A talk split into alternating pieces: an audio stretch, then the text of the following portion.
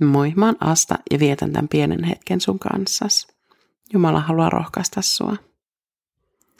Mä kävin Japanissa tutustumismatkalla mun lähetyskurssin aikana. Silloin suunnitelmat mun lähettämiseksi Japaniin oli jo pitkällä ja mä pääsinkin tutustumaan mun tulevaan kielikouluun ja kotiin. Helpotti kyllä asettumista uuteen maahan, kun mä osasin vähän jo käyttää busseja ja junia, tiesin missä on lähikauppa ja mihin roskat viedään roskapäivänä – siellä mun matkalla mä pääsin kuljeskelemaan pitkin katuja ja yhdellä asuinalueella tien vieressä seistä tönötti pieni alttari. Silloin mä vielä yllätyin asiasta. Kun Japanissa kulkee pitkin katuja, näitä temppeleitä ja alttareita tulee vastaan, joskus vähän oudoissakin paikoissa.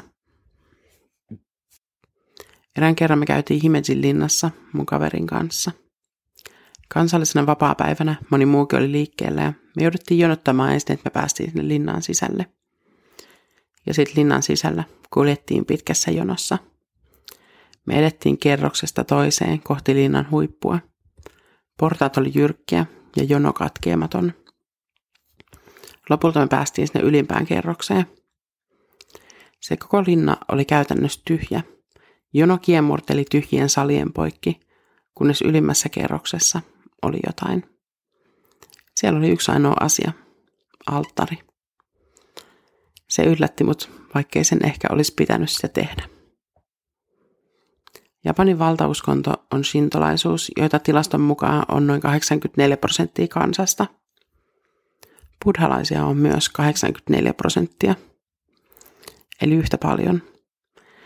Tämä kertoo mun mielestäni ennen kaikkea siitä, että ajatus uskonnoista ja uskonnollisuudesta – on Japanissa hyvin erilainen kuin mikä länsimainen ajatus näistä on. Myös nämä alttarit, mitä mä oon kohdannut, oliko sintolaisia tai buddhalaisia. Danielin kirjan viidennestä luvusta, jae 23.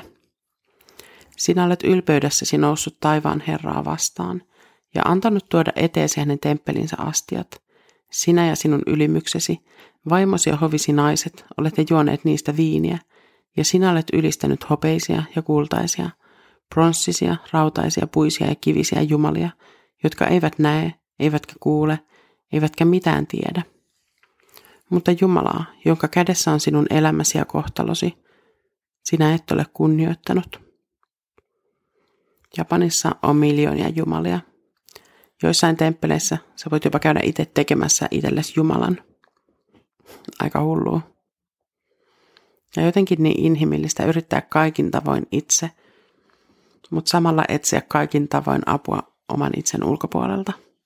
Myös Japani tarvii elävää Jumalaa, Jumalaa, joka kuulee äänettömätkin huokaukset ja vastaa rukouksiin, ottaa syntisen ihmisen vastaan ja tarjoaa rauhaa, sovintoa ja iankaikkista pelastusta Jeesuksen nimessä. Rukoillaan, elävä Jumala. Sä oot rukoukset kuuleva Jumala. Sä kuulet ja ymmärrät kaikilla kielillä lausut rukoukset. Mä haluan rukoilla Japanin ja Japanin kansan puolesta. Niin harva japanilainen on edes kuullut Jeesuksesta. Avaa koko kansan sydän sulle ja lähetä herätys niin, että koko kansakunta saisi kääntyä sun puoleen ja löytää sen turvan, jota niin moni etsii elämäänsä. Aamen. Siunausta sun päivään.